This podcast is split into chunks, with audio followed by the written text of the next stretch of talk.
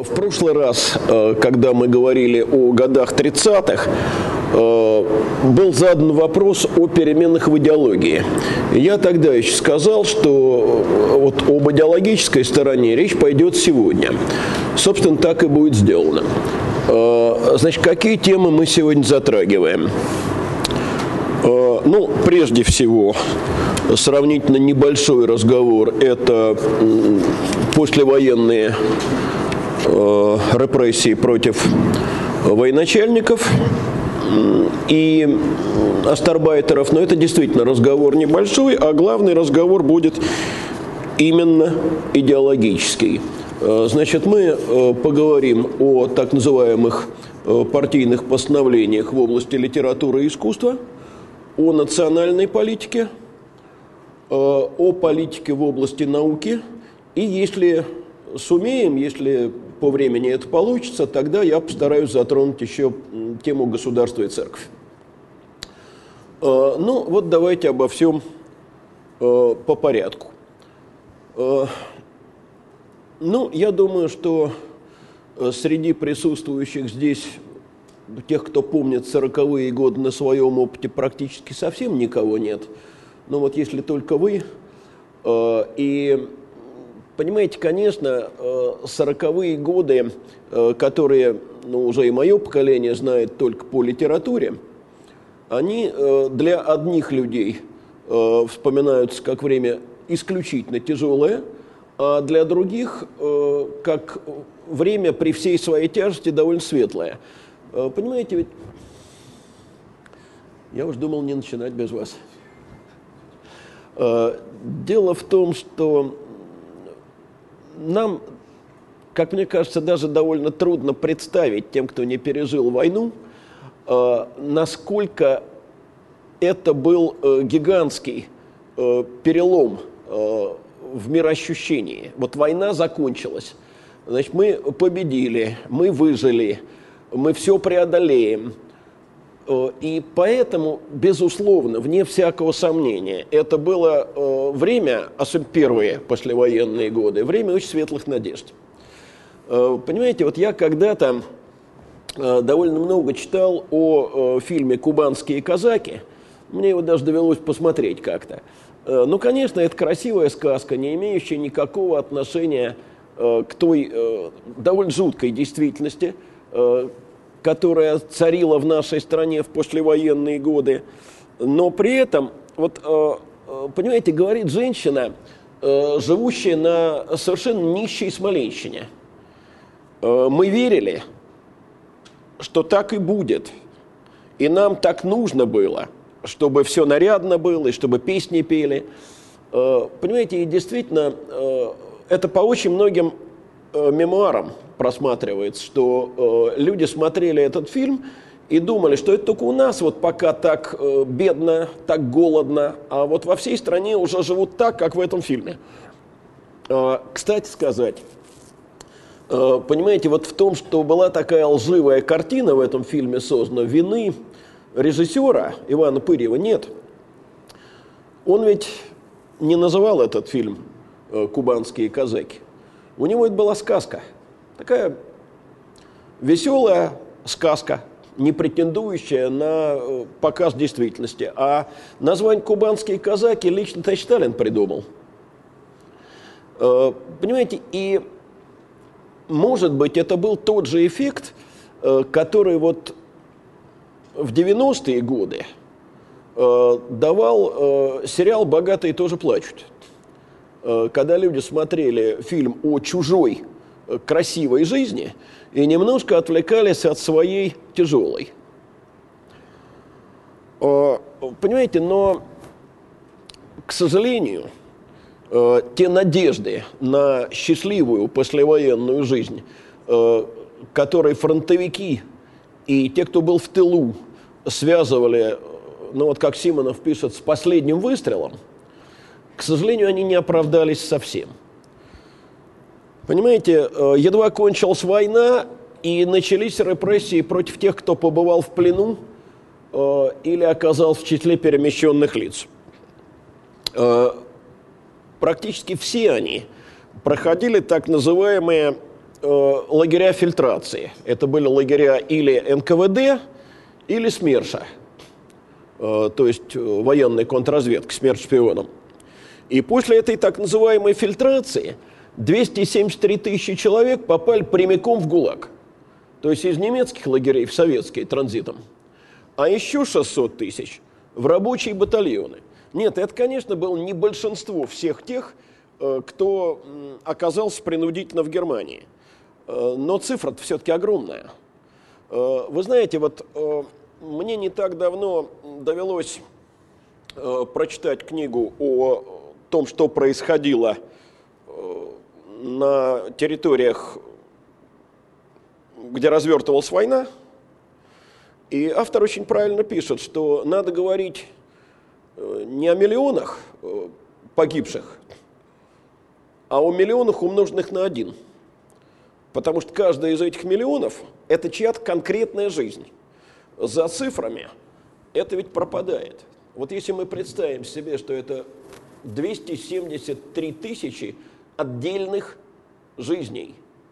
Э, людей, которые находились в плену э, или э, в Германии принудительно работали. И они ждали освобождения. Ну и дождались вот такого освобождения. В общем, делает, согласитесь, довольно страшно. Причем обратить внимание, что эти люди, которые, в общем, были ни в чем не виноваты, потому что ни одна страна в мире не считает плен изменой, а уж о тех, кто был просто угнан э, с оккупированной немцами территории в Германию, говорить не приходится. Э, их продержали за колючей проволокой вплоть до принятия в 1956 году указа. Э, указ это назывался так, вернее нет, указ-то был принят в 1955, а их приравняли в 1956.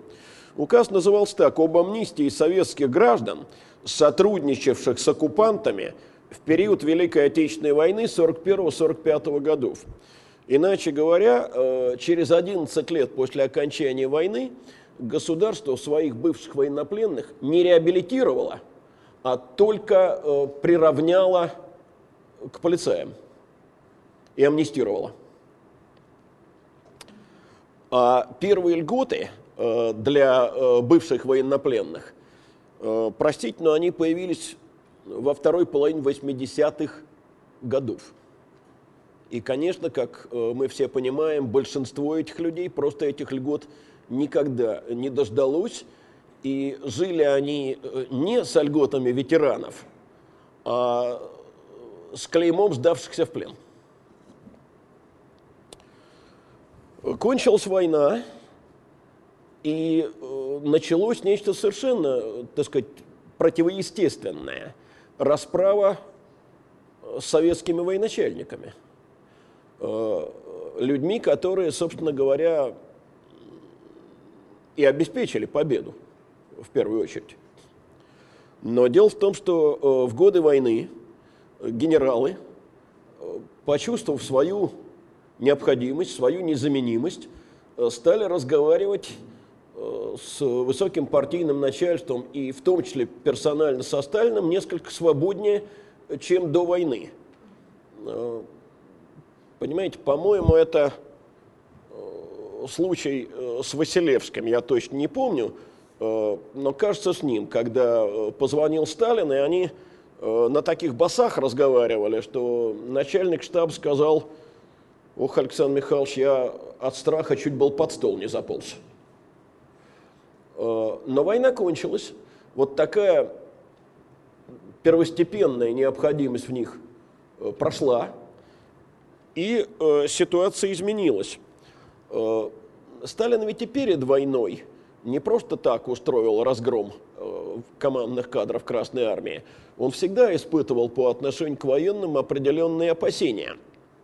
Ну, Тухачевского, например, обвиняли в бонапартистских замыслах – и вот уже в конце 1945 года э, СМЕРШ и органы госбезопасности начали собирать компромат не на кого-нибудь, а на маршала Жукова.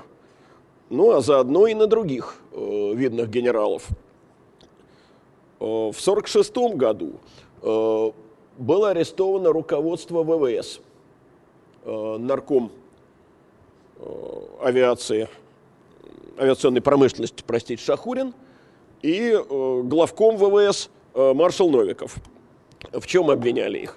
В том, что они сознательно протаскивали на вооружение заведомо бракованные самолеты, что приводило к большому числу аварий и катастроф. Последовали аресты, допросы и э, большие сроки заключения. И из арестованных выбивали показания на Жукова. Есть протоколы допросов, которые свидетельствуют о том, что добывались сведения о критических высказываниях маршала э, в адрес Сталина. И это вообще могло, конечно, очень плохо кончиться, но все-таки арестовывать э, Жукова Сталин в тот момент не счел возможным, ограничился Э, обвинениями в непомерных амбициях, э, в преувеличении своей роли в прошедшей войне.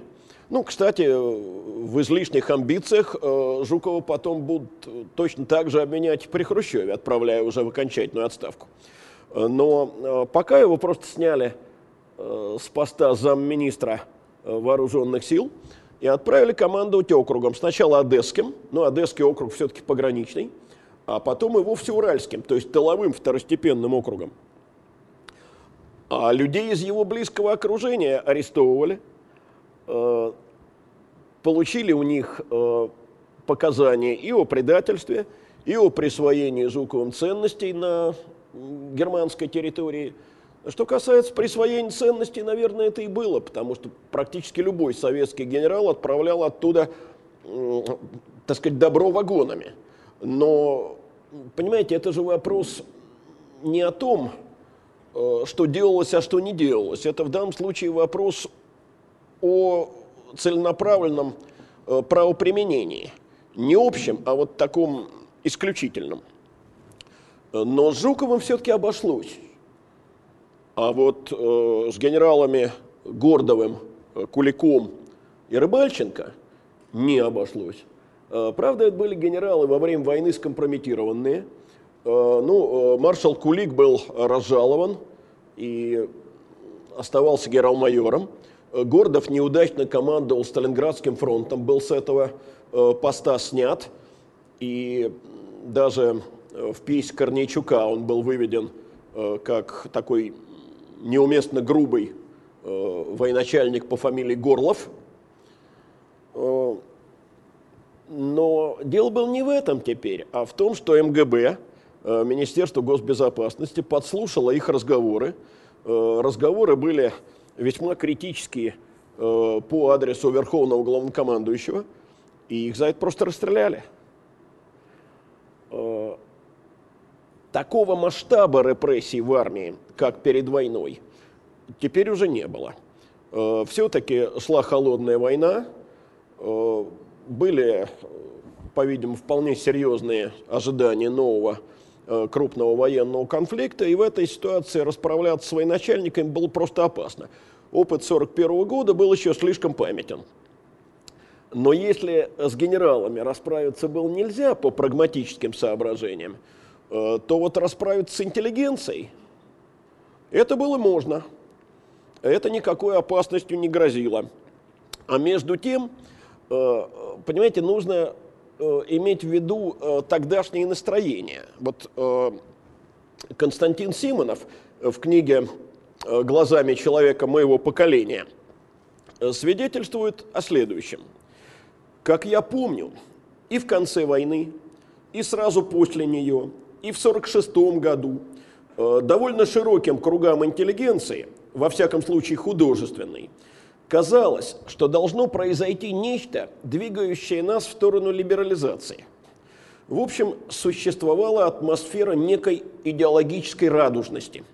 Во всем этом присутствовала некая демонстративность, некая фронда, основанная и на неверной оценке обстановки, и на молчаливо предполагавшихся расширении возможного и сужении запретного после войны. Это пишет все-таки Симонов – понимаете, э, по поводу мемуаров Симонова в 80-х, по-моему, годах было сказано так одним неглупым человеком. Это не глазами человека моего поколения, это глазами вельможи. И все-таки, вот он пишет об этой некой, заметили, все время повторяет слово «некая» либерализация. А другие мемуаристы пишут гораздо прямее. Мы простили Сталину все. Простили колхозы, простили репрессии, потому что и он ведь теперь наверняка понял, что э, нельзя и не нужно э, так обращаться с глубоко преданным ему народом. И вот все эти мечты, они оказались растоптаны в один момент. Э, момент этот – август 46 года, когда было принято постановление ЦК ВКПБ с довольно нейтральным названием о журналах «Звезда» и «Ленинград». Э, на самом деле, формально это постановление било по э, двум, ну, как у нас принято было выражаться, литераторам. Э, по Михаилу Михайловичу Зощенко и по Анне Андреевне Ахматовой. Я подчеркиваю формально. Ну, поскольку я более чем уверен, что молодежь с текстом этого постановления не знакома, я коротенькую выдержку позволю себе прочитать. Зощенко изображает советские порядки и советских людей в уродливо-карикатурной форме, клеветнически представляя советских людей примитивными, малокультурными, глупыми, с обывательскими вкусами и нравами.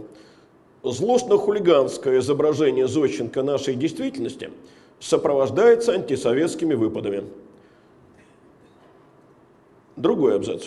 Журнал «Звезда» всячески популяризирует также произведения писательницы Ахматовой, литературная и общественно-политическая физиономия которой давно известна советской общественности. Ахматова является типичной представительницей чуждой нашему народу пустой, безыдейной поэзии. Ее стихотворения, пропитанные духом пессимизма и упадочничества, выражающие вкусы старой салонной поэзии – наносят вред делу воспитания нашей молодежи и не могут быть терпимы в советской литературе. Э, ну, э, понятно, что их обоих тут же э, исключили из Союз писателей. Журнал «Ленинград» закрыли.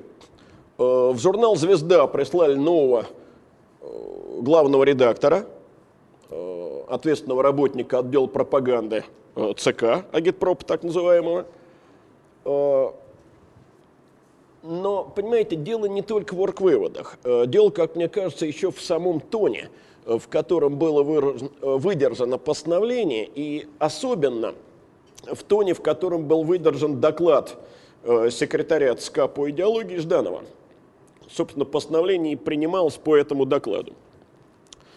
Значит, ну, какие слова? Ну, вот Азощенко. Пошляк и подонок литературы беспринципный и бессовестный литературный хулиган. Э, об Ахматовой.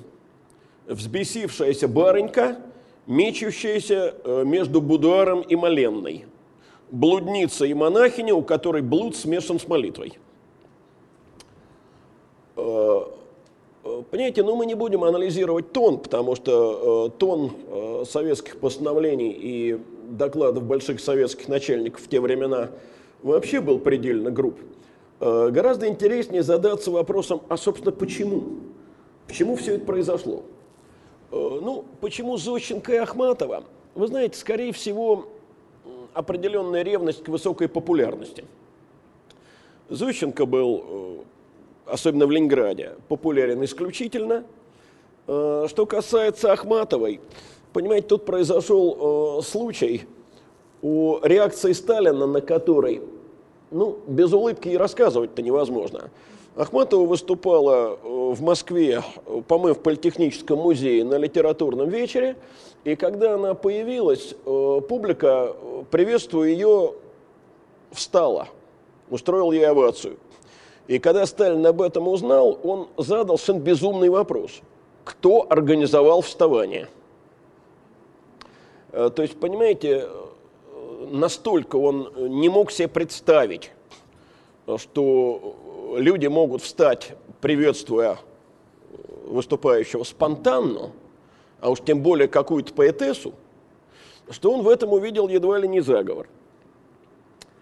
Э, ну, э, что касается Зощенко, вы знаете, тут есть еще одно. Вот э, Жданов, выступая с докладом, говорит о рассказе Зощенко «Приключения обезьяны». Ну, обычный такой сатирический рассказ, ничего в нем особенного нет.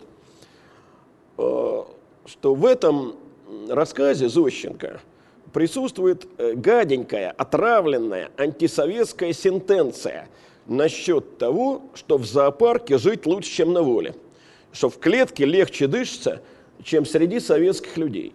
Вы знаете, я когда это читаю, у меня закрадывается мысль, а не выразил ли э, товарищ Данов вслух свои собственные фобии? Э, вот э, то, что он реально понимал про тот режим, э, который отчасти возглавлял. Но, конечно, надо понимать, что э, таким инструментом, как постановление ЦК, чтобы разделаться с двумя, пусть даже очень популярными литераторами, э, никогда не пользовались. И двух э, ленинградских журналов, пусть даже тиражных, тоже для этого было недостаточно. Конечно, у этого постановления был гораздо более серьезный замысел и гораздо более серьезный замах. Э, ну вот смотрите, в постановлении говорится, наши журналы – не могут быть аполитичными. Одно из главных обвинений в адрес э, журналов «Звезда» и «Ленинград» – недостаточная идейность. Симонов в той же книге. Партийное руководство хотело прочно взять в руки немножко выпущенную из рук интеллигенцию, пресечь в ней иллюзии, указать ей на ее место в обществе – напомнить, что задачи, поставленные перед ней, будут формулироваться так же определенно и ясно, как они формулировались и раньше, до войны. Словом, что-то на тему о сверчке и шестке. Иначе говоря, это было постановление, которое должно было э, пресечь в корне, в зачатке, любые проявления инакомыслия. И не случайно э, за этим постановлением последовала целая серия. Э, в 1946 году э, постановление о репертуаре драматических театров и мерах по его улучшению, о кинофильме «Большая жизнь», в 1948 году об опере «Великая дружба» Вано Мурадели.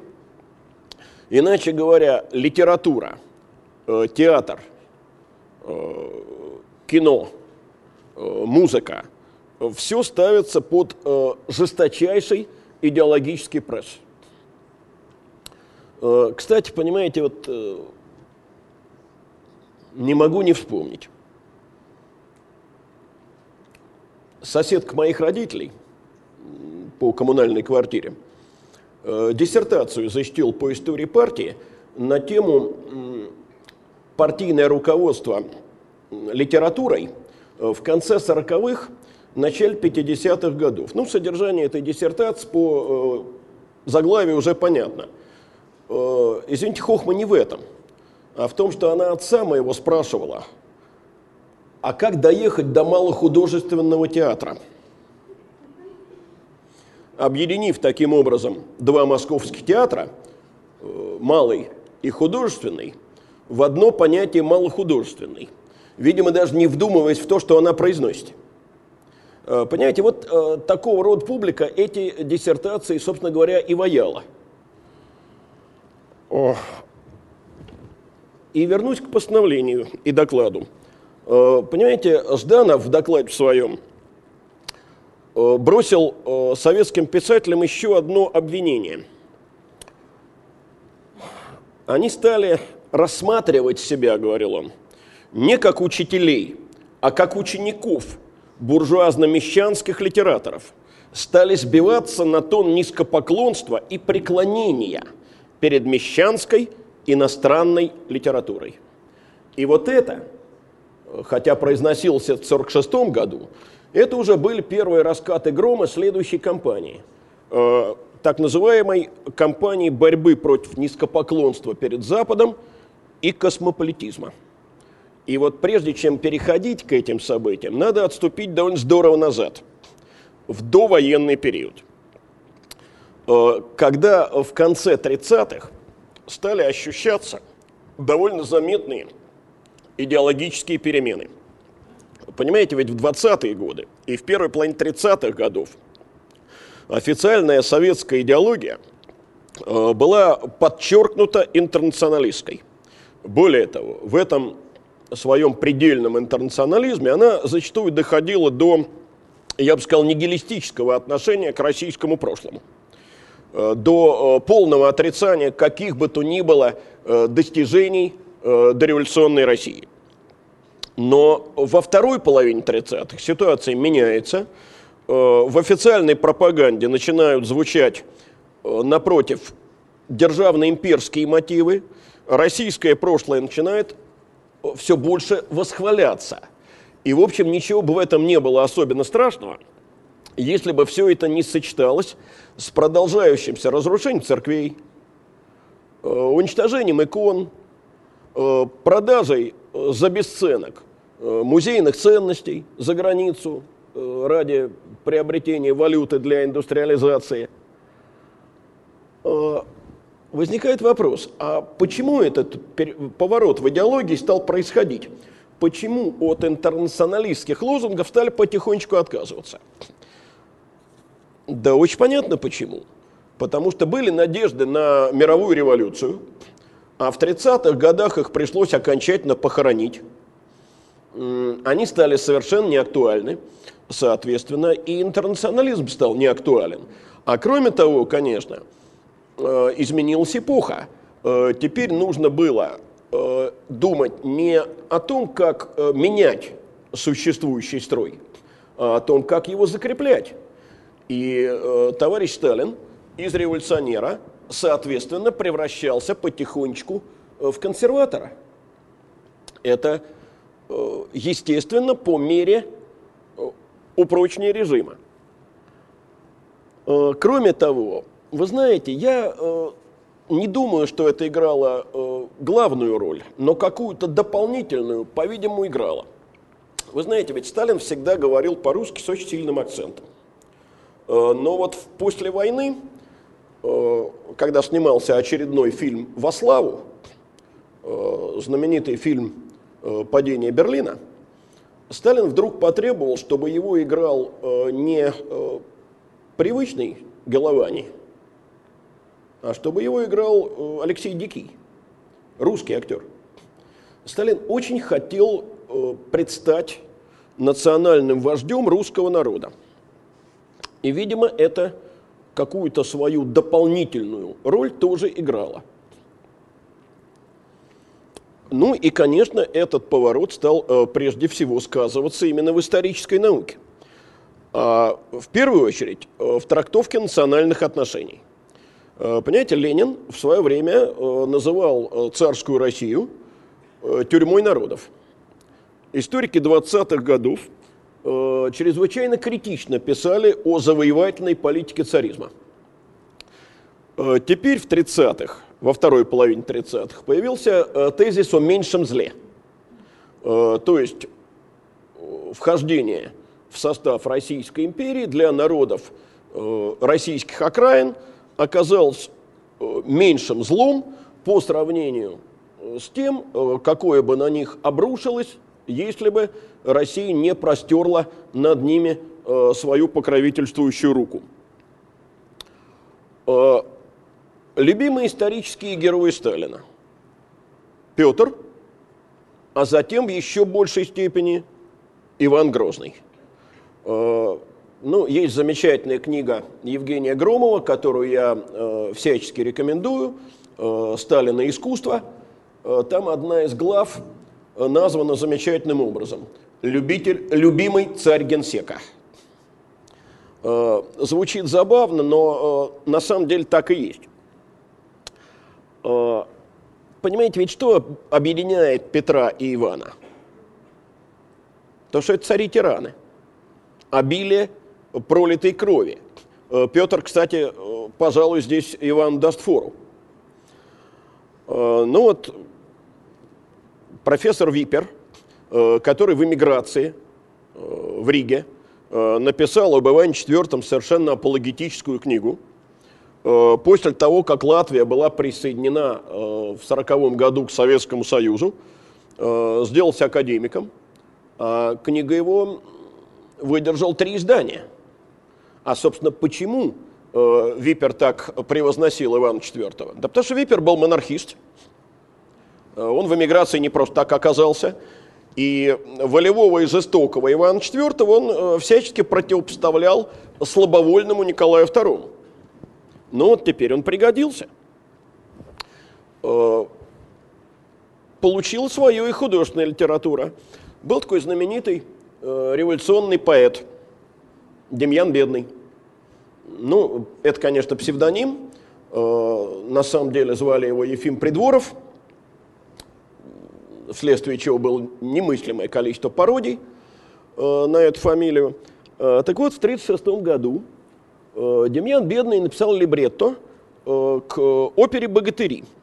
Оперу эту Таиров поставил в камерном театре, но сейчас не о постановке. Э, дело в том, что в этом либретто Демьян Бедный в традициях 20-х годов высмеял крещение Руси. Ну, нормально, так сказать, проводилась атеистическая политика, политика, так сказать, подавления и разгрома церкви. Я, по-моему, упоминал на прошлой лекции, что к 1939 году, если не считать Грузии, э, во всем Советском Союзе осталось около сотни действующих православных храмов. Из них 15 в Москве и 4 в Ленинграде. А вот остальные 80 – это на всю нашу необъятную родину. Э, но оказалось, что Демьян просчитался, он не заметил происходящего поворота и не угодил – и его обвинили, надо сказать, справедливо обвинили. Э, в том, что он э, клевещет на российское прошлое, в том, что он антиисторически изображает крещение Руси, и более того, крещение Руси, имевшее прогрессивное значение. В 1938 году Демьяна исключили из партии из Союз писателей. Ну, там, возможно, были еще некие э, личные мотивы, но э, мы сейчас на это сворачивать не будем. Э, в годы войны этот идеологический поворот усилился. Это совершенно понятно, потому что требовалось патриотическое объединение соотечественников. Э, не случайно в своем первом выступлении э, Сталин назвал войну словом, которое прежде никогда не применялось. Отечественная война. Вообще об отечестве между 17 и 41 годами никогда не говорилось. Э, разве что за исключением формулировки «социалистическое отечество в опасности». Это декрет 21 года. И вдруг Отечественная война. Э, больше того, э, вот он выступает в ноябре 41 года по случаю годовщины Октябрьской революции и говорит, великая русская нация – Нация Плеханова и Ленина, Белинского и Чернышевского, Пушкина и Толстого, Горького и Чехова, Суворова и Кутузова. Я не все имена сейчас э, перечислил, они не все нужны. Э, но дело в том, что вот имена Суворова и Кутузова, царских полководцев, это они для нас с вами, вот для нашего поколения, для более младших поколений, имена героев – а в межвоенный период они совершенно замалчивались. И вдруг они оказываются в одном ряду э, с Лениным, Плехановым, Белинским, с Чернышевским, то есть с пантеоном революционных героев. А затем в 42-44 учреждаются ордена, и это орден не Фрунзе, Понимаете, Михаил Васильевич Фрунзе э, вполне, так сказать, э, официозная личность, он э, не попал ни под какие репрессии, поскольку в 25 году умер во время операции. Это орден не Чапаева, мифологизированного полководца гражданской войны. Это ордена Суворова, Кутузова, Ушакова, Александра Невского и Богдана Хмельницкого. Э, то есть в военно-патриотическом воспитании широко используется дореволюционное э, русское оружие и русские полководцы. В 1943 году в армии вводятся погоны. Э, ну, понимаете, вот можно, конечно, подумать о том, в какую сумму обошлось воюющей стране введение в 1943 году погон для каждого военнослужащего. Но сейчас речь даже не об этом, а о том, что вплоть до начала войны э, кинематограф, литература упоминали погоны только одним образом. Белые офицеры-золотопогонники. Главный враг. Теперь возрождаются погоны, и пропаганда говорит о том, что их введение – это очень важное дело с точки зрения э, патриотического воспитания и укрепления авторитета офицера. Я, простите меня, пожалуйста, никак не пойму, чем авторитету офицера э, мешает э, петличка и помогает погон, но это может быть потому, что я человек глубоко штатский. Э, может, военным действительно виднее. 44 год. 1 января 44 года первое исполнение гимна. Э, гимн на ту же мелодию, э, на которой он звучит сегодня, мелодия Александрова. Слова того же автора, что и сегодня, Сергея Владимировича Михалкова, ну, правда, слова другие. Но, вы знаете, я вот прошу прощения, я не могу петь гимн ни в каких официальных ситуациях, потому что как только я слышу первые такты, у меня губы сами собой начинают выговаривать «Союз нерушимый республик свободных сплотил навеки Великая Русь». И я ничего другого произнести не могу. Старый уже просто стал. Э, понимаете, а ведь давайте вспомним. До этого какой был гимн? Официальным, государственным, а не только партийным гимном был «Интернационал». И там были совсем другие слова. «Вставай, проклятием заклейменный, весь мир голодных и рабов». Э, ну вот, понимаете, перемена вот этого текста на Великую Русь, это, в общем, определенное идеологическое знамение. Э, и тоже в этом не было бы ничего страшного. Если бы не одно очень существенное «но». Это «но» заключается в том, что подчеркивалось величие только и исключительно русского прошлого, и это делалось в многонациональной стране. Э, когда в 1943 году вышел учебник истории Казахской ССР, э, то его ошельмовали как антирусский, авторов его подвергли травле. За что? А за то, что они посмели критиковать колониальную политику царизма в Казахстане. Э, иначе говоря, упоминание героического прошлого или вообще прошлого – Э, других э, народов Советского Союза э, всякий раз объявлялись националистическими извращениями. Вот, например, знаменитый режиссер Александр Давженко снимает киноповесть «Победа». Снимает на украинском материале, и, соответственно, все военнослужащие, которые в фильме изображаются, украинцы. На этом основании фильм запрещается.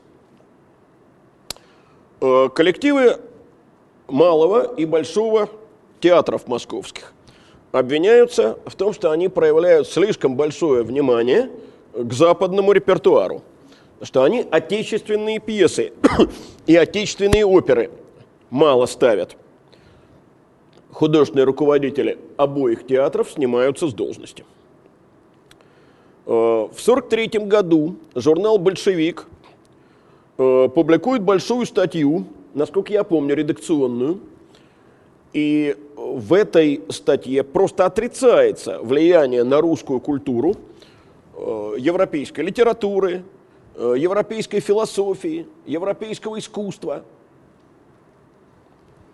Наконец наступает май 45 года. Одержана победа в Кремле – Сталин принимает большую группу советских военачальников. И провозглашает знаменитый тост.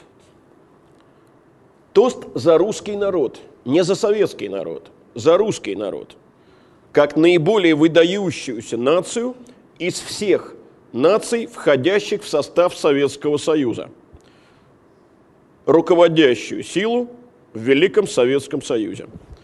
Э, честно говоря, не помню, в этом же тосте или где-то еще, но э, Сталин же изобрел формулу э, «Великий русский народ – старший брат всех народов СССР». Граждане, я не знаю, понимаете ли вы, к чему я клоню, но клоню я к тому, что товарищ Сталин таким образом закладывал вот такую мину под межнациональные отношения.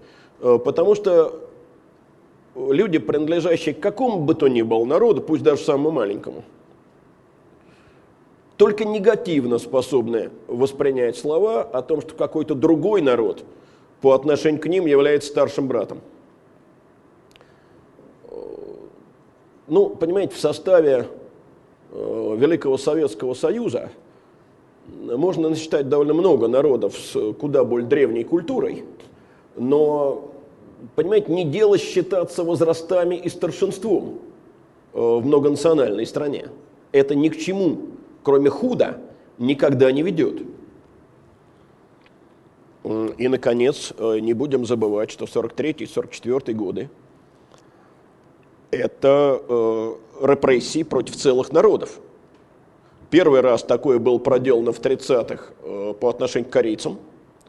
Потом это было проделано в 1941-м э, по отношению к немцам, э, проживавшим на Украине и в особенности в Поволжье.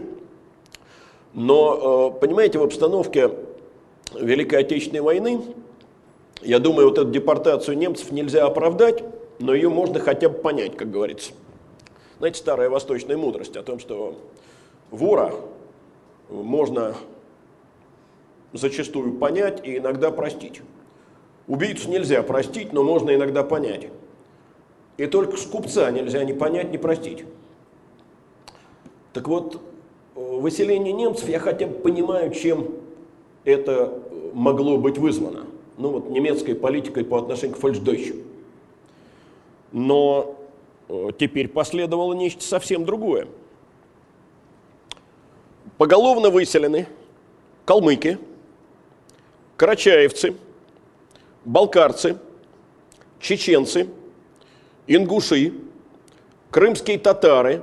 Это я назвал только те народы, у которых были республики, где они были титульными нациями, а помимо них э, выселяли с Кавказа и с Крыма болгар, греков, армян, турок, э, турок-месхетинцев, курдов – я боюсь, что я перечислил не всех. И вы знаете, э, вот я никогда не бывал в Чечне. А в Кабардино-Балкарии я бывал в 80-х годах просто много раз. И я песню, довольно коряво переведенную на русский язык, которую мне там спели, до конца дней своих не забуду. Там слова были такие – сейчас я вспомню точно. Однажды я увидел на рассвете, когда пошел послушать песни скал, в коричневом изорванном бешмете седой балкарец камни целовал. Это о возвращенцах. Э, послушайте, э, это все, понимаете, так звучит немножко абстрактно. А вот я вам скажу, что в общей сложности выселено было свыше миллиона человек. Э, про деревню Хатынь у нас все знают, а про аул Хайбах никто не знает, кроме тех, кто специально интересуется. Э, выселяли ведь э, их так, это чеченский аул. Приходили грузовики, появлялись автоматчики НКВД, давали два часа на сборы – и вперед. Что успели взять, то и взяли. А тех, кто не, не мог дойти э, до станции, а кто не мог дойти? Старики глубокие, женщины беременные, дети малолетние. Их просто загнали в сарай большой, обложили соломой. Но это Чечня. Там родство не пустой звук. Э, многие вошли в этот сарай сами. Несколько сот человек сожгли заживо. Ну и чем это от хаты не отличается? Мужчин-то не было фронтового возраста. Они же на фронте все были. Выселяли детей, женщин и стариков, ну, в крайнем случае, подростков. Э, понимаете, вот в 80-е годы мы все читали с трепетом э, повесть Анатолия Приставкина «Ночевала тучка золотая». А сейчас она ушла из круга молодежного чтения. Я вам, молодые люди, настоятельно советую ее прочесть. И приведу цифры. Они очень разные. Почему они такие разные? Я, к сожалению, не смогу вам объяснить. Я этого не знаю. Но э, при депортации чеченцев погибло 22% выселенных. Э, при депортации карачаевцев 30%. Балкарцев 26%. Самой благоприятной оказывается цифра у ингушей 9%, у калмыков 15%, а у крымских татар, извините, 46% погибших. А кто эти погибшие? Это те, кто погиб от голода э, и жажды в эшелонах. Это те, кто не прижился и умер от сердечных приступов на новом месте –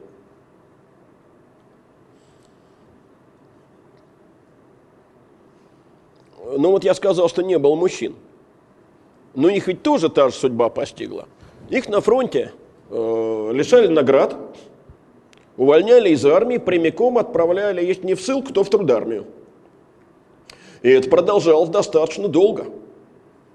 Еще в 50-х годах э, я просто конкретный случай знаю, когда э, парень э, поступал в аспирантуру, его приняли, потому что он хорошо сдал экзамены, и в этот момент обнаружил, что он калмык, и его вышибли тут же.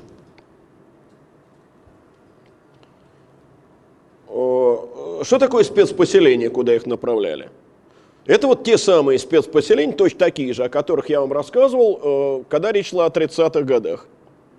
Голод, непосильный труд и почти лагерный режим. И 25 лет полагающийся за побег –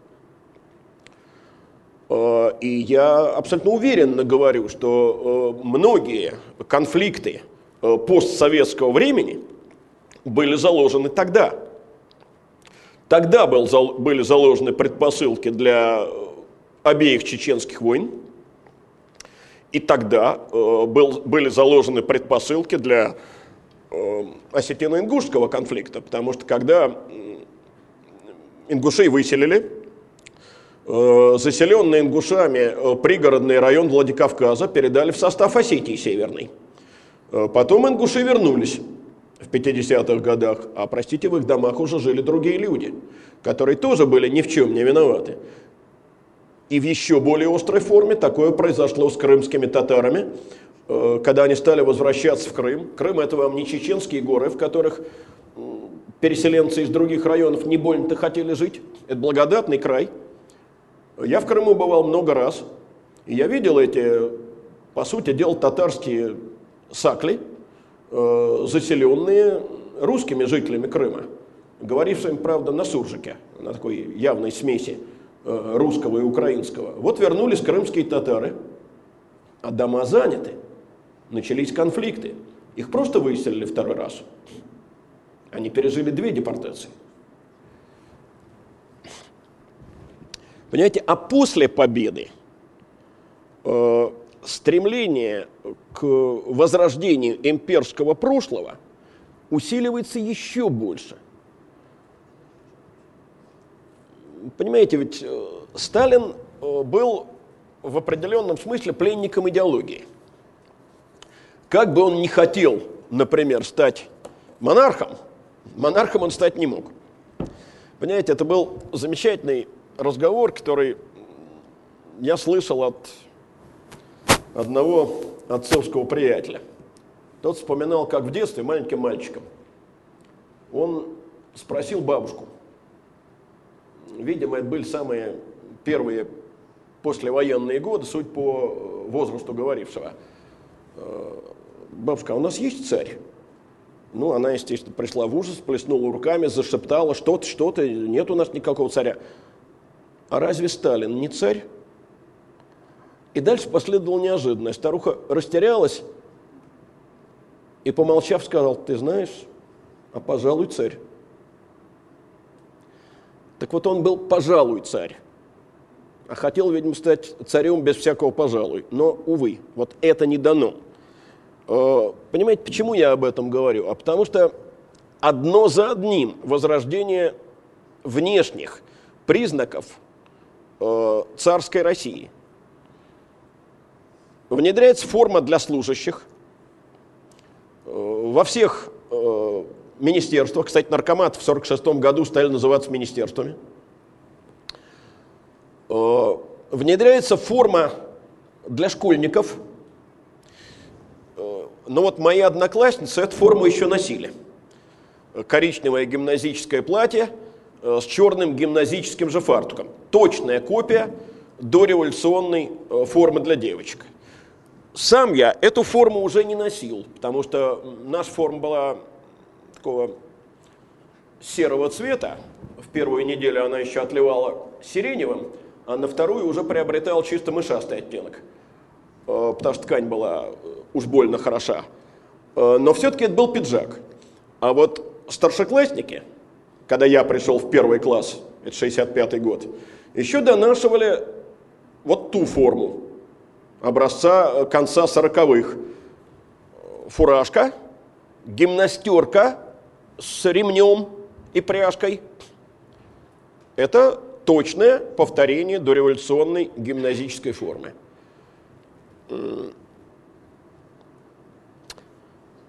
Понимаете, ну вот все эти переименования, вся эта форма, да бог бы с ним.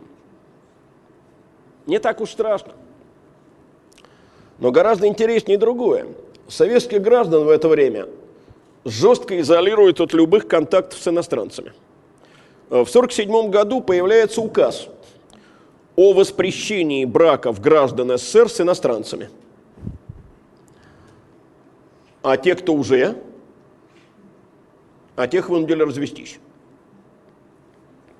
И э, не так мало было трагедий, между прочим, на этой почве. Э, в том же году появились так называемые суды чести.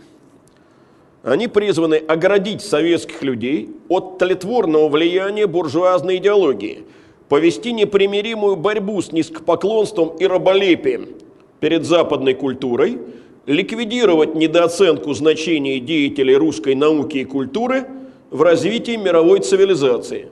Кто тут западный рок слушает? Нет таких? То-то. Э, ну, это в шутку. А вот теперь всерьез. Э, понимаете, началась кампания, которая называлась «Борьба за приоритеты». Оказывается, что паровую машину изобрели э, не Ньюкомен и Уатт, а Иван Ползунов. Паровоз не Стефенсон, а отец и сын Черепановы. Э, закон сохранения вещества вывел не Лавуазье, а Ломоносов. Э, первый самолет создали не братья Райт, а Можайский – Можайский вообще действительно построил свой самолет раньше э, самолета брать фрайт. Только оторвался от земли он максимально на метр, разгоняемый при этом упряжкой лошадей. Э, ну, э, что касается Ползунова, то тут, понимаете, история вот какая. Действительно, Ползунов создал свою машину раньше Джеймса Уатта – он, правда, при этом был знаком э, с чертежами э, машины Ньюкомена. Но беда не в этом. А беда в том, что э, машина Уатта широчайшим образом применялась в английской промышленности, машина Ползунова была построена в единственном экземпляре и не эксплуатировалась никогда. Э, причем, э, понимаете, кажется, что все это давно было. А вот э, в 1972 году, будучи семиклассником, ваш покорный слуга отправился вместе со своим классом на экскурсию в исторический музей, и там нам экскурсовод на голубом глазу рассказывала про то, что первую паровую машину создал вовсе не англичанин Нуат, а русский Иван Ползунов. Но анекдот ситуации состоит в том, что мои родители очень не хотели, чтобы я пошел по стопам отца и стал историком. И они поэтому всячески меня пытались соблазнить. И э, вот в процессе этого соблазнения купили мне книжку, которая называлась «Физика и опыт». Ну, натурально, я оттуда вычитал все то, что относилось к истории науки и техники, и книжку поставил на полку, больше не касался никогда в жизни. Э, ну, поэтому, когда экскурсовод нам все это произнесла, я высунул из-за спины одноклассников наглую морду и спросил, что она думает о машине Ньюкомена – Тетка была недовольна, она это имя услышала от меня в первый раз в жизни. А вообще-то она экскурсовод в Центральном Московском музее. Кто из нас был больше удивлен, то ли она моим вопросом, то ли я ее незнанием, это еще вопрос большой. Думаю, что все-таки я. Понимаете, но дело в том, что э, никто не обладает таким здравым смыслом, как народ. Э, поэтому родился великий лаконичный анекдот. Ну, в кратком варианте он состоит из трех слов. Россия – родина слонов. А в варианте несколько более пространном рассказывается ну, классическая ситуация о том, как представители трех стран получили задание написать сочинение на тему о слонах, и вот наш соотечественник выбрал именно эту тему – Э, но шутки шутками, а кампания борьбы за приоритеты имела очень печальные последствия. Э, например, нельзя было ссылаться в научных статьях э, на работы зарубежных ученых. Была прекращена подписка на иностранные научные журналы. Вы понимаете, что это вело к изоляции науки. А вот академик Парин э, передал американским коллегам абсолютно несекретную э, рукопись э, двух медиков, Клюевой и Роскина. Рукопись называлась «Новые пути биотерапии рака». Тому же все это происходило вскоре после войны. Американцы еще воспринимались как вчерашние союзники. Ну и что? Клюеву и Роскина только травили на судах чисти в Министерстве здравоохранения. А письмо об их деле читали по всем парторганизациям. А вот академик Парин получил за шпионаж 25 лет. 25 лет за передачу несекретной рукописи. А вот теперь об оборотной стороне.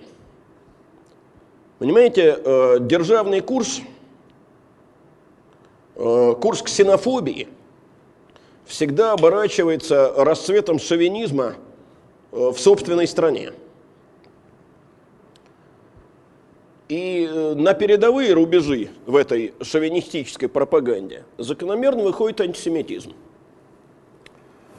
Вот Оренбург и Гроссман составляют так называемую черную книгу о нацистских преступлениях по отношению к евреям, польским и особенно советским – Э, набор книги рассыпан.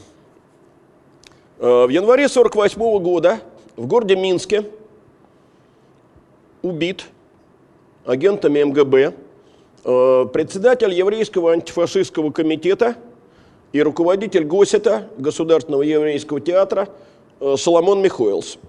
Но убийство оформлено пока как автокатастрофа. Тело брошено под грузовик. Видимо, в тот момент, все-таки война была совсем недавно, это январь 48-го, еще раз повторю, открытые антисемитские э, репрессии, открытая антисемитская пропаганда не будут популярны, в особенности на Западе.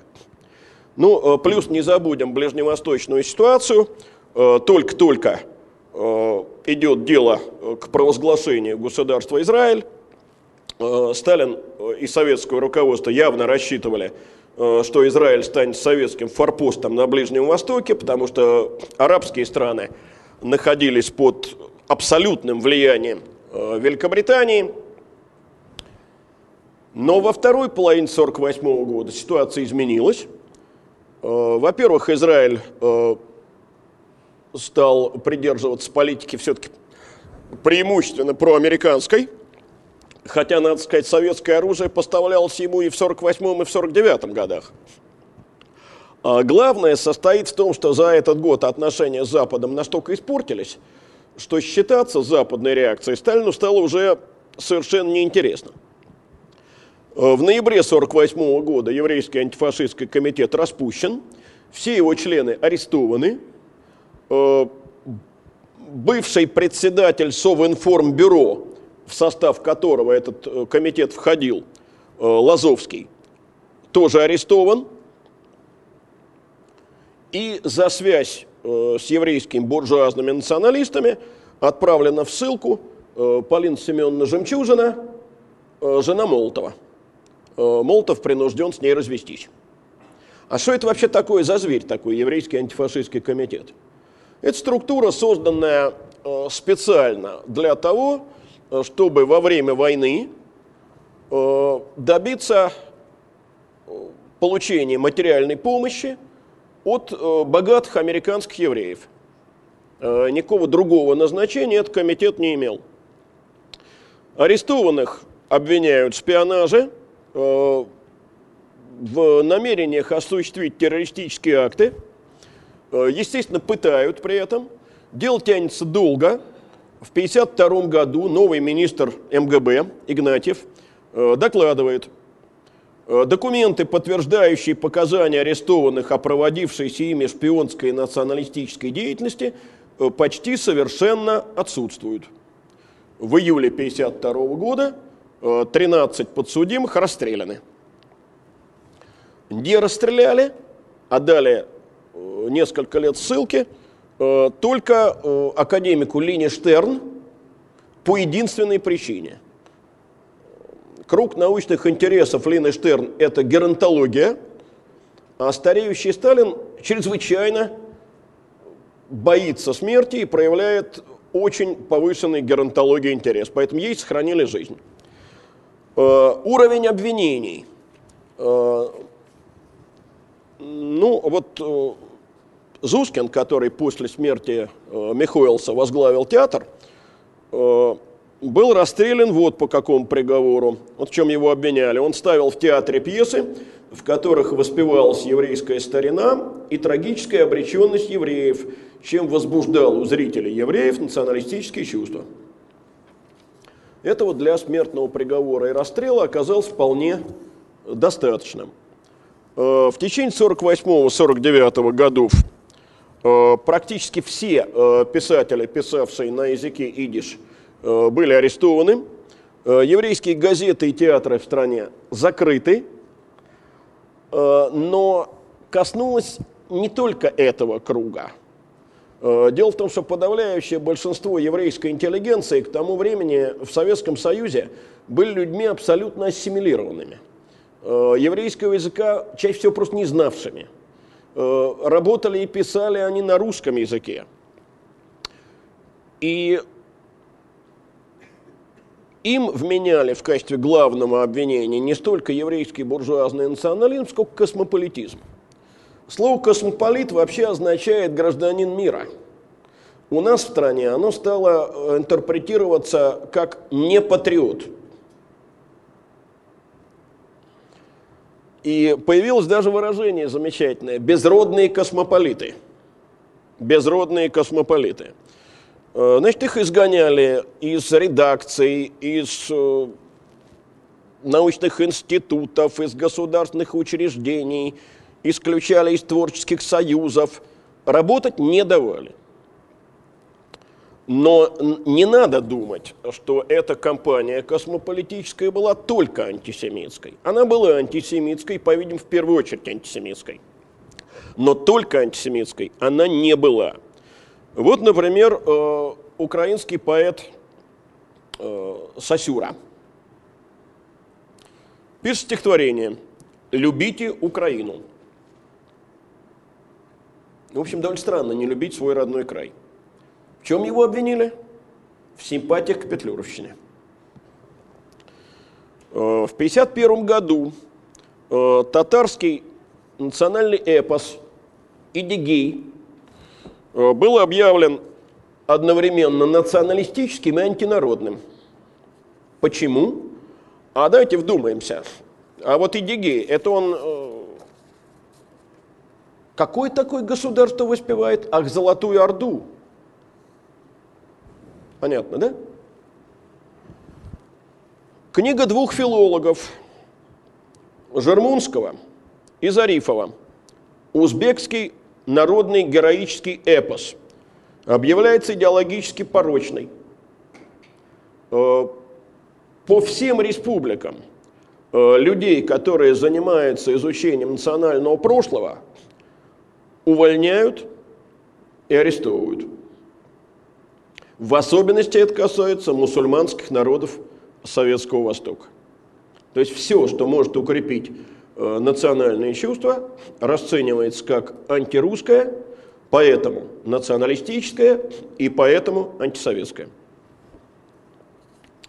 Э, так сказать, последний залп вот в этом направлении – это 52 год, так называемое «дело врачей».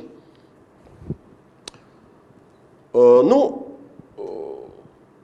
началось с того, что большая группа э, врачей Кремлевки, так называемого Лечсанупра, то есть лечебно-санаторного управления Кремля, арестовывается по обвинению в убийстве секретаря ЦК и член Политбюро Щербакова, э, секретаря ЦК и член Политбюро Жданова, первый умер в 1946 году, второй в 1948, э, Калинина,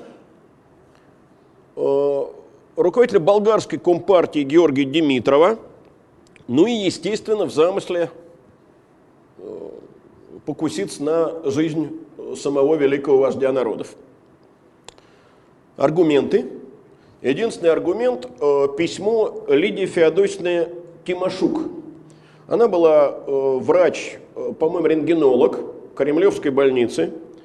Она диагностировала в свое время у Жданова инфаркт. Э, три лечивших его э, врача, это были Виноградов, Егоров и Василенко. Обратите внимание на фамилии. С ее диагнозом не согласились и заставили ее переписать э, медицинское заключение. Значит, они инфаркта не нашли. Кстати, сегодняшние медики, которые исследовали кардиограмму, Э, считают, что кардиограмма такая могла быть как при инфаркте, так и при ишемии.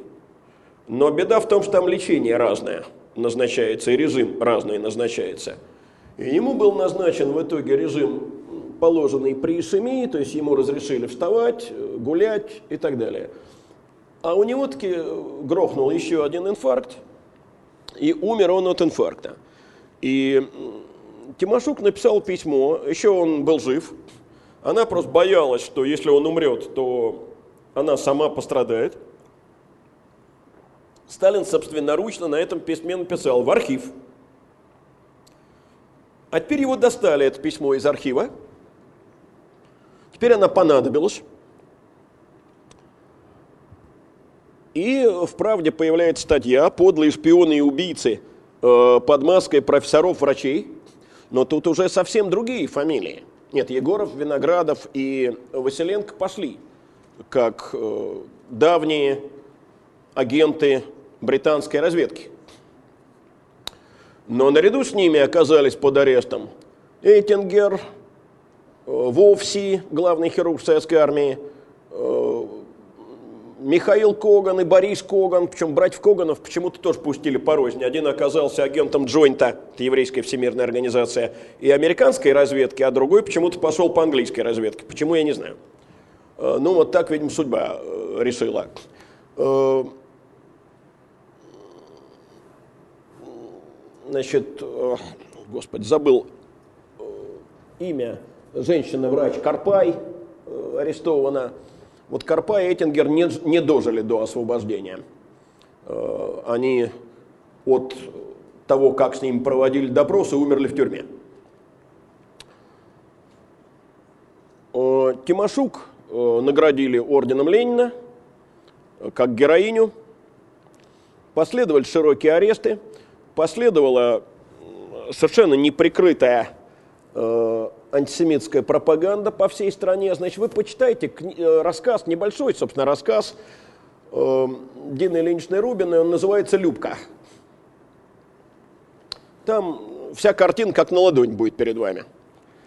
Э, вот один из тех, кто был арестован по этому делу, я его не называл пока, э, Яков Рапопорт. Он, если я не ошибаюсь, был патологоанатом. Он вспоминал об обстановке тогдашней так. В обывательской среде распространялись слухи, один нелепее другого, включая достоверные в кавычках сведения о том, что во многих родильных домах были умерщвлены новорожденные, или что некий больной умер непосредственно после визита врача, а тут же, естественно, арестованного и расстрелянного. Резко упало посещение поликлиник, пустовали аптеки. Э, кстати, вот э, понимаете, опять лучше один раз увидеть, говорят, чем сто раз услышать. Так вот, лучше один раз услышать, чем сто раз прочитать. 89 год. Разгар перестройки. Москва. Лекция э, профессора Академии общественных наук для учителей, э, который рассказывает вот о реабилитации, о преодолении сталинизма, упоминает дело врачей. Дама, сидящая, по в пяти местах от меня, громко восклицает, что и ареста... Э, реабилитировали. Зря. Я совершенно обалдевший, потому что врачей реабилитировали, как известно, в марте 1953 года. Точнее, не реабилитировали, их не осудили, а просто дело прекратили за отсутствием вины. Э, после лекции, будучи человеком не ленивым, э, подхожу к ней и спрашиваю, так и так, вы такие слова произнесли, вы что имели в виду? Дама, глядя на меня, начинает не отвечать, а сразу кричать. И кричит она ровно вот эти слова. Младенцы умирали в роддомах. Я спрашиваю спутников своих, а дама это кто? А директор школы в нашем районе. Так я с тех пор все думаю, как же мне повезло-то. Я ведь мог и к ней попасть. И не сидел бы сейчас тут перед вами, потому что уволился бы через год из этой профессии с концами.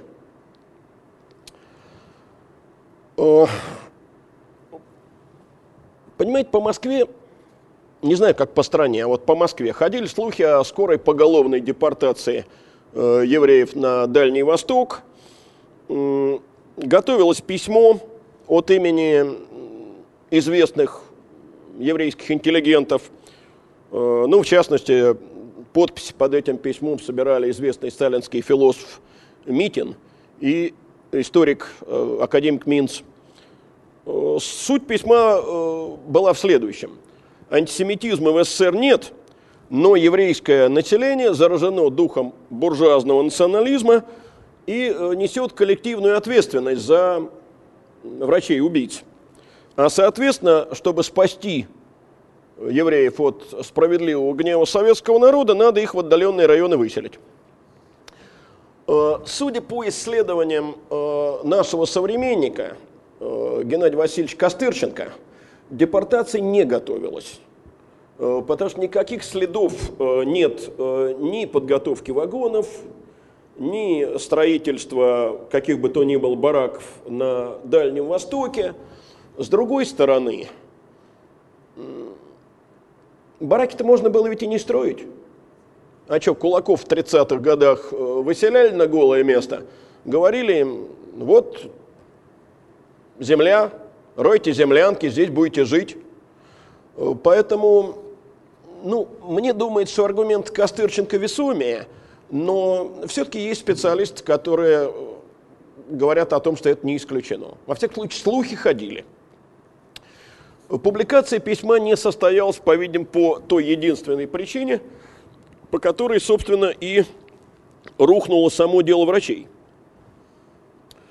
Великий вождь и учитель умер 5 э, марта 1953 года, и э, дело было прекращено, ну, практически мгновенно. Оно было прекращено уже 3 апреля, ровно через месяц.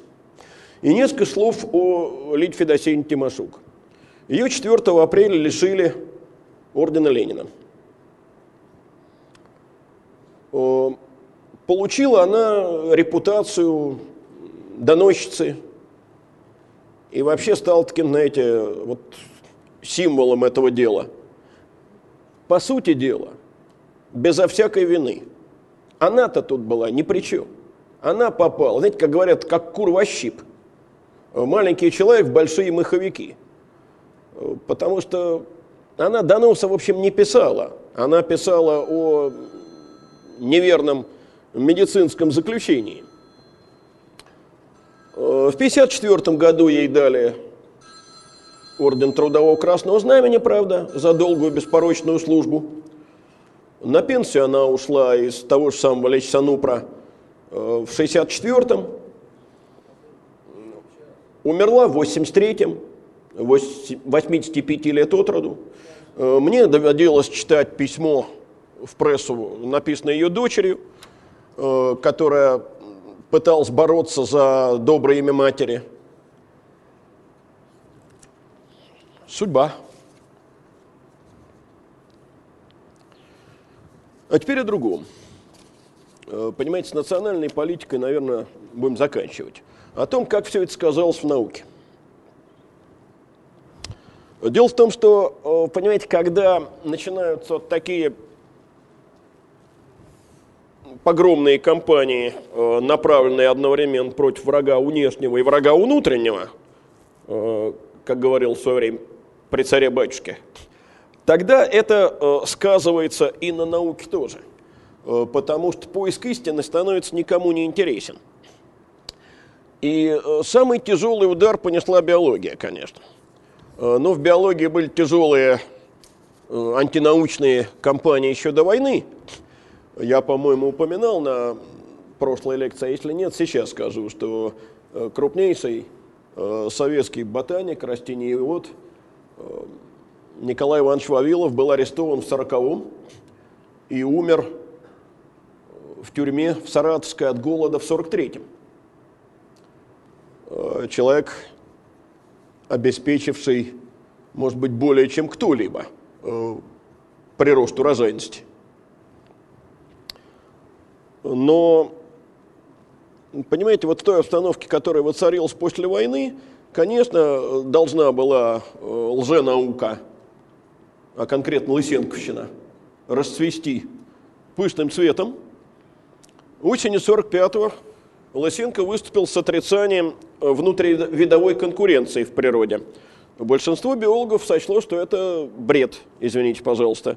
И тогда Лысенко обратился к Сталину, чтобы склонить его на свою сторону, он ему написал о том, что биология носит классовый характер, о том, что между буржуазной биологией и советской, мичуринской биологией – идет непримиримая борьба. Он, кстати, был достаточно умный и осторожный человек, Лысенко. Э, он не допускал, чтобы эту советскую биологию называли Лысенковской. Он понимал, что товарищ Сталин никакого культа, кроме своего, не потерпит. А заурядный селекционер Мичурин был давно на том свете. Его при вознесении ничему не угрожало. И в результате в августе 1948 года состоялась сессия «Восхнил» Всесоюзной академии сельскохозяйственных наук имени Ленина. Кстати, в канун этой сессии в составе «Восхнил» был 17 академиков. Но Совмин, Совет министров СССР, назначил туда еще 35 академиков. Все они были сторонниками Лысенко. А выборы – в состав Академии не проводились с тех пор до 1956 года. Вот. И на этой сессии Лысенко выступил с докладом о положении в биологической науке. Я, ребят, не биолог. Э, доклад я этот читал очень внимательно, как и сами материалы сессии. У меня стенограмм дом стоит. Э, ну вот я вам выдержку небольшую прочту. Думаю, что вашего школьного биологического образования вполне хватит для того, чтобы понять, о чем речь идет. Представители реакционной биологической науки, именуемые менделистами-морганистами, защищают так называемую хромосомную теорию наследственности. Менделисты-морганисты утверждают, что в хромосомах существует некое особое наследственное вещество, передающееся следующим поколениям вне зависимости от качественной специфики тела и его условий жизни. Борьба, разделившая биологов на два непримиримых лагеря, возгорелась таким образом вокруг старого вопроса, возможно ли наследование признаков и свойств, приобретаемых организмами в течение их жизни. Иными словами, зависит ли качественное изменение природы растительных и животных организмов от качества условий жизни. Мичуринское учение по своей сущности материалистическо-диалектическое фактами утверждает такую зависимость. Менделистско-морганистское учение по своей сущности метафизическо-идеалистическое бездоказательно такую возможность отвергает. Люди, вы понимаете, что наследование приобретенных признаков утверждал Ламарк и отрицал Дарвин. Что это было возрождение ламаркизма. Э, на сессии э, только одному человеку удалось об этом сказать. Это был такой Яков Абрамович Рапопорт, фронтовик, одноглазый, с черной повязкой на глазу. Вот он, э, провавшись на трибуну, заявил, ламаркизм в той форме, в какой он опровергнут Дарвиным и принимается Лысенко, это концепция, которая ведет к ошибкам. Биология будет развиваться на основе применения принципа естественного отбора, который несовместим с ламаркизмом. А я еще помню в учебнике зоологии в шестом классе, 71 год, рассказывал, старый, правда, учебник был, о том, что шеи у жирафов такие длинные, потому что они упражнялись долго, поскольку к верхним веткам тянулись. Это только звучит смешно. Ну и что? А ничего. В последний день работы сессии Лысенко объявил, что основные положения доклада одобрил Сталин, после чего несколько человек, которые пытались ему на сессии оппонировать, заявили немедленно, что они осознали свои ошибки. А после сессии раздел по генетике из программ биологических факультетов устранены. Э, монографии и учебники по генетике изъяты и уничтожены. Э, книга замечательного ботаника Сабинина рассыпана в наборе. Сабинин после этого покончил самоубийством. Э, выдающийся генетик Николай Петрович Дубинин э, работал орнитологом. Рапопорт рабочим в геологической экспедиции ящики с образцами таскал.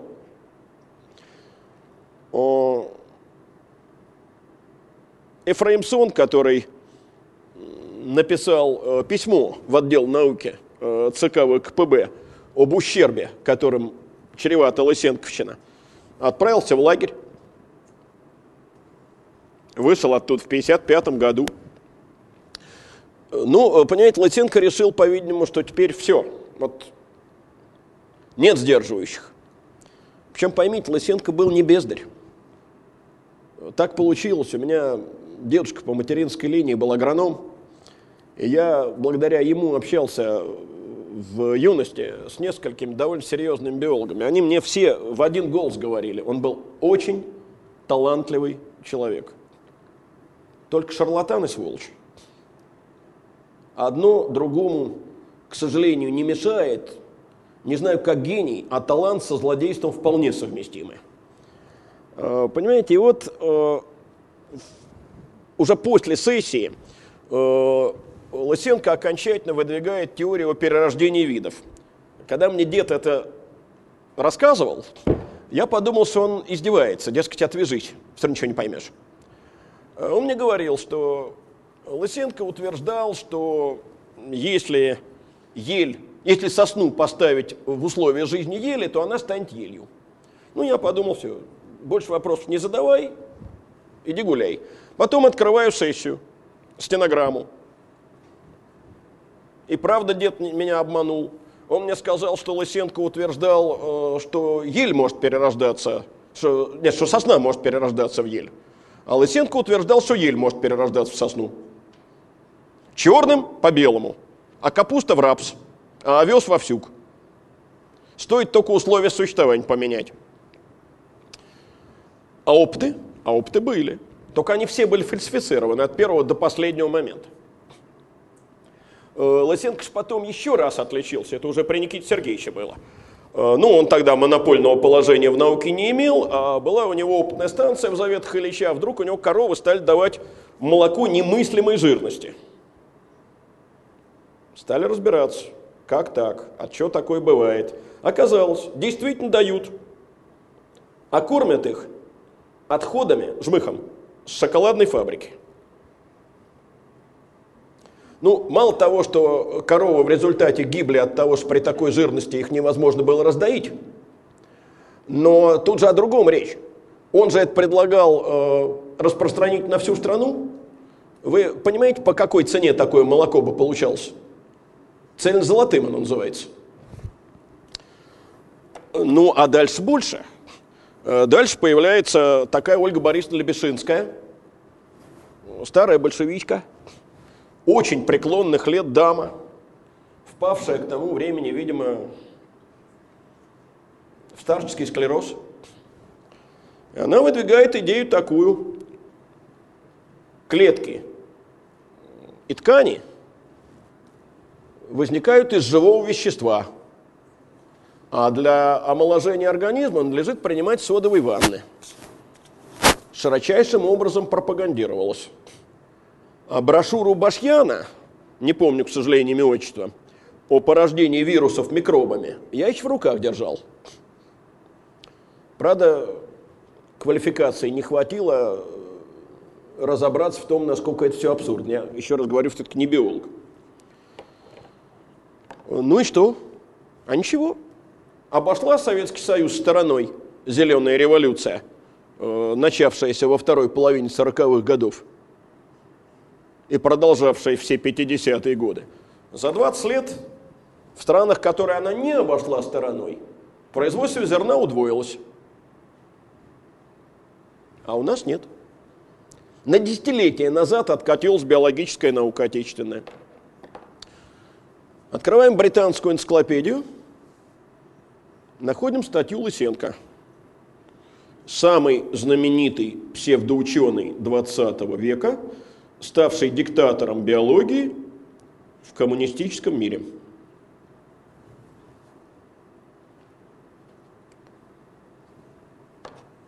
Как кибернетика именовалась в те годы? Буржуазная фашистская лженаука. Поищите словари тех времен, найдете. Физикам удалось отстоять себя. Там такой дискуссии не было. Ну, понятно почему. Потому что Игорь Васильевич Курчатов и другие довольно быстро объяснили начальству, что что-нибудь одно. Или идеологические дискуссии, или атомная бомба. Вот вместе может не получиться. От них отстали. Э, правда, на практическом уровне отстали, а на теоретическом нет, потому что в журналах тех лет теория относительности Эйнштейна критиковалась за идеализм. Ну, это полбеды. Эйнштейн все-таки советским гражданином не был. Ну а что касается гуманитарных наук, здесь поле широкое. Э, вот академик Минц, о котором я сегодня уже упоминал, вот о том, как он там собирал подписи в поддержку письма, его все-таки из э, МГУ уволили. Принижает историческую роль русского рабочего класса. Знаменитый историк Евгений Викторович Тарли, которого когда-то упрекали в 30-е годы за восхваление русского великодержавия, э, теперь получил новое обвинение. Он принижает роль Кутузова и возвеличивает Наполеона. Э, но это историки. Тут все понятно. А вот литературоведы. Был такой известный литературовед Валерий Яковлевич Кирпотин. С работы его уволили, из партии исключили. За что? А он имел неосторожность написать такую фразу в одной из своих статей. Пушкин есть дитя европейского просвещения, выросшее на русской почве. Пушкин европейского просвещения дитя? Ах, европейского. Ну, а что касается экономической науки, в 1952 году опубликовал товарищ Сталин э, большую статью «Экономические проблемы развития СССР», даже не статью, брошюру, что по мере продвижения коммунизма регулирующая роль государства будет возрастать. Это, кстати, открытие с точки зрения марксизма, потому что марксизм говорил об отмирании э, государства. Но главное не в этом, а в том, что при социализме, говорил Сталин, не действуют товарно-денежные отношения и рыночные законы. И это, естественно, стало последним словом экономической мысли, ну а ради чего это делалось, можно догадаться самим. За недостатком времени не буду говорить о дискуссиях в области языкознания, где тоже оказалось, что главный специалист по языкознанию в стране зовется Иосиф Виссарионович Сталин – поищите в интернете э, на имя Николай Марр. Много интересного прочтите. Но все-таки успеем. Э, итак, проблема государства и церкви. Видите ли, в чем дело? Нынешние, не все, к счастью, но некоторые представители РПЦ очень любят рассказывать о том, что товарищ Сталин очень так сказать, хорошо относился к православной церкви, позволил ей восстановиться после разгрома 20-х годов. И, естественно, очень не любит Хрущева, при котором в 50-х, 60-х годах на церковь действительно обрушились серьезные гонения, о которых я надеюсь рассказать в следующий раз. Но давайте разберемся по порядку. Э, действительно, э, уже перед войной курс на окончательное уничтожение церкви был, в общем, свернут. Все-таки, понимаете, в состав э, Советского Союза вошли Западная Украина и Западная Белоруссия с их достаточно высокой религиозностью. Э, раздражать этих людей в ситуации, когда война была у ворот, э, явно было ни к чему. К тому же НКВД доносил, что чем больше преследуют верующих, тем больше растут общины катакомбной церкви, которую контролировать совсем трудно. Но в целом все-таки э, этот антирелигиозный курс пока сохранялся. Церкви закрывались, священников арестовывали, хотя реже, чем прежде. Но потом началась война. Церковь заняла отчетливо патриотическую позицию. Э, церковь Самвонов призывала защищать Родину, э, осуждала коллаборационистов – священники помогали партизанам, это исторический факт. Но надо же другое понимать. Вот я не знаю, видели ли вы фильм «Белорусский вокзал». Там э, герой Леонова рассказывает, что вот он вернулся с войны весь израненный. И смотрит, жена стала куда-то ходить. Явно тайком. Ну, возревновал. Решил проследить. Она в церковь ну, думает, совсем стыд потеряла. В церкви свидание назначила. Я, говорит, за ней. И вижу, она свечку ставит и благодарит Бога за то, что не дал он мне помереть. Позволил вернуться домой. А никогда она до этого не была религиозна. Понимаете, это я к чему? Миллионы людей погибли. Миллионы стали калеками.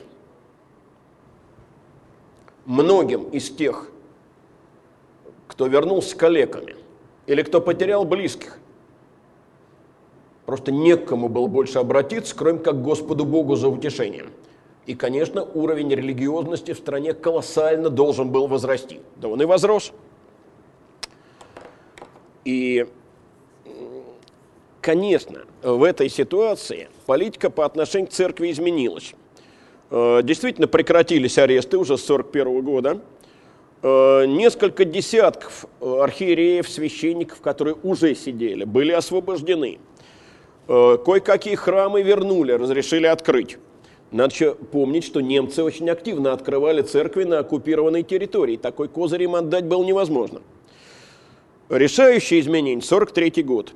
Сталин и Молотов принимают в Кремле трех митрополитов – Э, это Сергий Страгородский, э, Николай Янушевич и Алексей Симанский. И э, Сталин дает согласие на избрание патриарха. Этим патриархом Сергий и стал. Но Сергий умер в мае 44 года, а в феврале следующего 45-го новым патриархом стал Алексей. Алексей I Симанский. значит, э, стали открываться приходы, стали рукополагаться новые э, архиереи. Но вообще в 44-45 годах ходатайств об открытии приходов было подано 13 тысяч. Знаете, сколько из них удовлетворили? Чуть более 700. Э, пропорция не то чтобы очень благоприятная. И церковь за это платила, даром ничего не делается – вот смотрите, вот заявление Поместного собора Русской Православной Церкви, это заявление 45 года. Никогда в России православие не подвергалось систематическим преследованиям. Никогда не было убийств христиан. Ничего этого не было. Антирелигиозная работа никогда не получала непосредственной поддержки правительства. Говорить о нетерпимости и преследованиях религии в СССР – это значит идти против истины. Это, простите, кому? Это кому адресовано? Ну, понятно, что не для внутреннего потребления. Это адресовано за границей. Э, понимаете, я презентацию не стал привозить, все-таки это очень тяжеляет, на мой взгляд, лекцию только. Но есть э, знаменитая фотография. Сергий и митрополит Николай э, под портретом Сталина.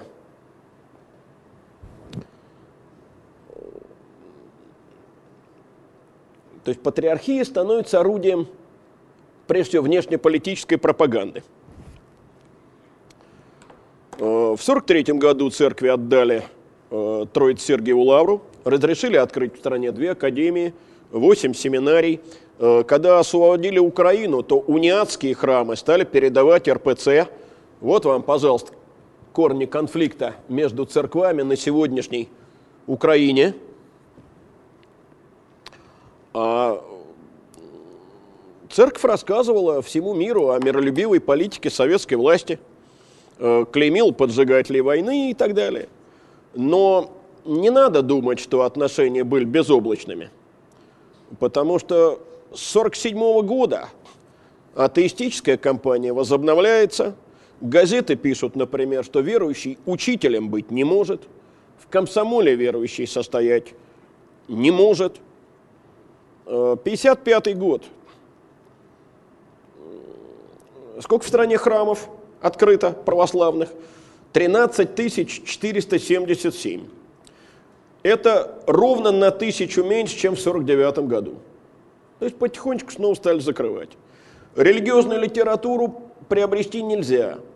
Библию купить нельзя руководит э, церковью комитет э, по делам Русской Православной Церкви. Священник на любом приходе полностью зависит от уполномоченного этого комитета. То есть, иначе говоря, церковь терпят, но никакого примирения с церковью не происходит. Вот вам та картина взаимоотношений – власти и обществу, которое я вам хотел показать. Я обошел стороной все то, что относится к борьбе внутри власти. Вот так называемое ленинградское дело, очень известное, э, дело МГБ, гораздо менее известное, это все не с обществом. Это все борьба вокруг трона. Это, на мой взгляд, э, к теме власти общества относится косвенно. А теперь я готов отвечать на вопросы. Ну вот в прошлый раз мне, помните, задали вопрос, а вы хорошее что-нибудь скажете? Э, картина, увы, опять получилась безрадостная. Кое-что хорошее будет в следующий раз. А здесь хорошее поискать тяжело. Да, пожалуйста. Нет, только не, не одновременно двое. Я по очереди дам микрофон, ладно?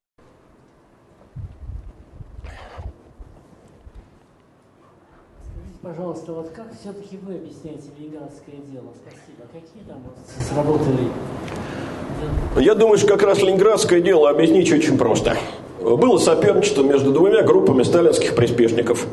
Жданов и его ленинградская команда, Вознесенский, Кузнецов и другая команда, Берия Маленков. Как только Жданов умер и люди из команды Маленкова почувствовали, что они могут своих э, соперников уничтожить, они это постарались сделать. Э, понимаете, Сталин старел на глазах, и начиналась борьба за власть. Ничего другого здесь нет. Там вообще не было никакого идеологического начала, сугубо политическое. Пожалуйста. Общеизвестно, что мы выиграли. Только микрофон возьмите ближе. А вот то есть мы победили в Великой Отечественной войне, а вот мы выиграли эту войну. Я понимаю ваш вопрос. Понимаете, я попробую его для молодежи все-таки перевести. Видимо, вы имеете в виду, что мы в этой войне победили, но избавились ли мы от фашизма? Вы знаете, я думаю, что мне даже нет необходимости отвечать. Я, по всю лекцию отвечал на этот вопрос.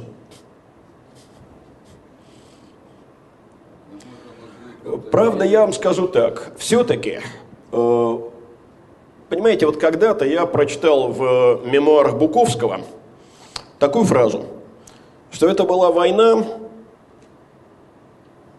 которая шла из-за того, каким лагерям быть на земле, коричневым или красным – и вот все-таки я с этой формулировкой не могу согласиться, потому что э, все-таки, понимаете, речь шла о тотальном порабощении и даже уничтожении. Э, понимаете, так получилось, что сталинский режим в этой войне э, воевал э, все-таки не с Гитлером против э, западных демократий, что вообще могло получиться, а он воевал с западными демократиями против Гитлера. И все-таки тут есть разница.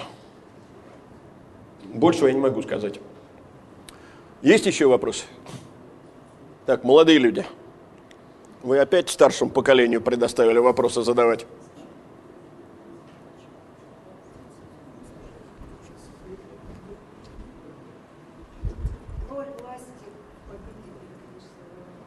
власти не только, и товарища Сталина и вообще власть Э,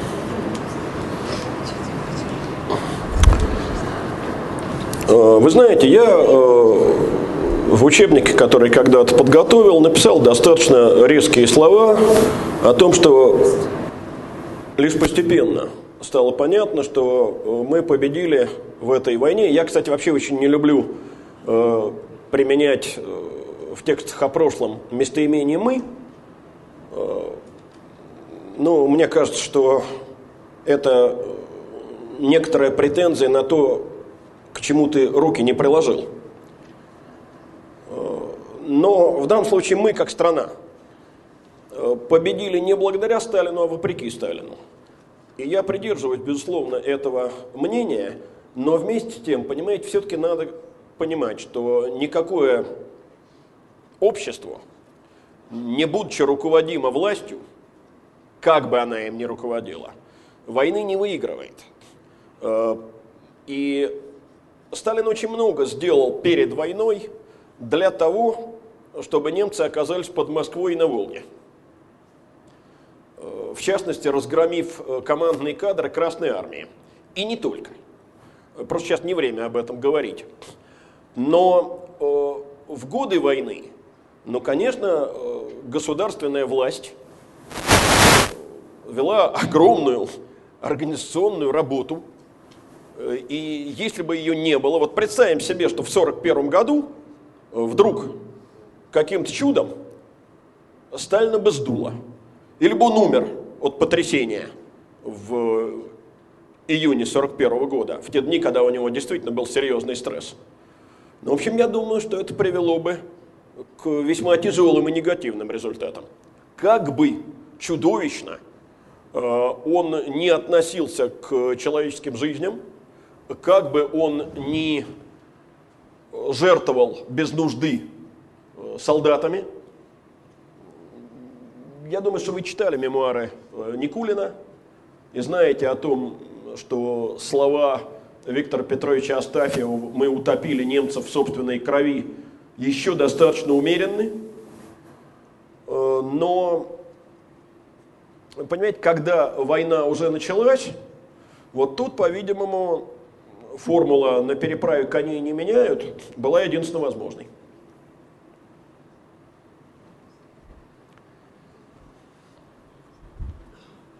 У вас прозвучала мысль, что Сталин пытался скопировать формы, имперские формы правления, ну и из себя сделать, в кавычках, императора, ну, монарха, да, слово сказать. Я думаю, что он просто воспринимал себя ну, уже воспринимал, так. да, конечно, это не, надо не буквально это воспринимать. А вот а почему не сделал главную роль монарха, не сделал себе преемника?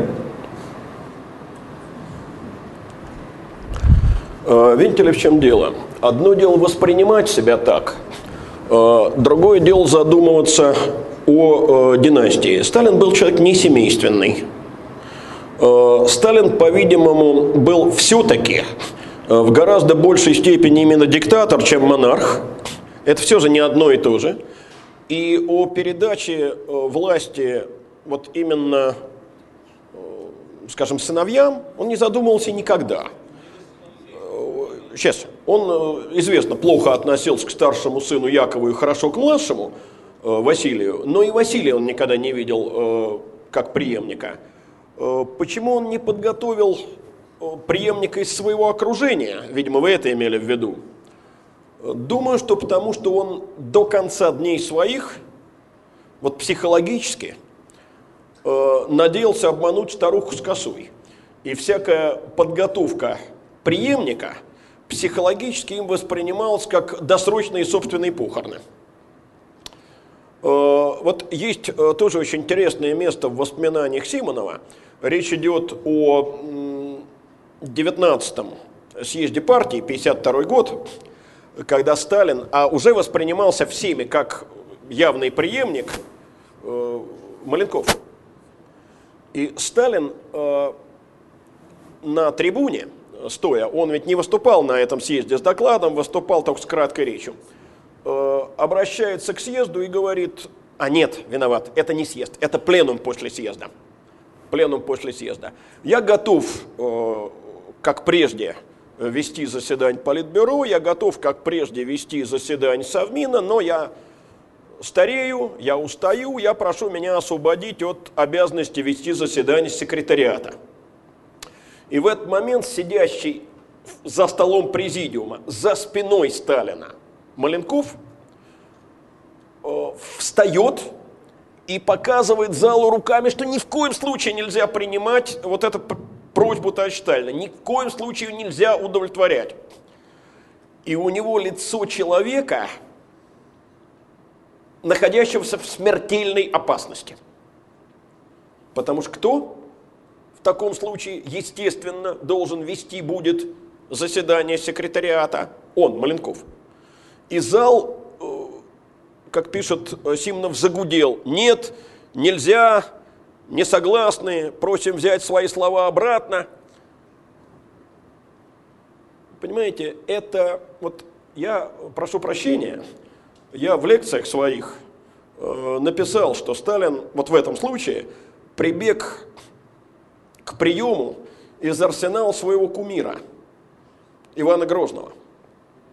Потому что это старая история, давняя, как э, на одном из перов э, царь приказал стольникам ну, во-первых, напоить присутствующих, как говорит, до изумления, а во-вторых, ходить меж столы, слушать, что царские великие люди будут говаривать, те речи записывать и царю докладывать. И когда записи были принесены, то великий государь немало удивился тому, что такие великие люди и такие срамные речи говаривают. Потому что не оказалось в тех записях ничего, кроме непристойных песен и матерной брани. Так вот, мой учитель по этому поводу говорил, что, видимо, опричная селекция привела к тому, что вокруг Ивана Грозного остались люди двух сортов. Либо те, кто только и мог непристойные песни петь, либо те, кто даже в пьяном виде не проговаривался. Я думаю, что я ответил. Еще вопрос? Тогда будем заканчивать.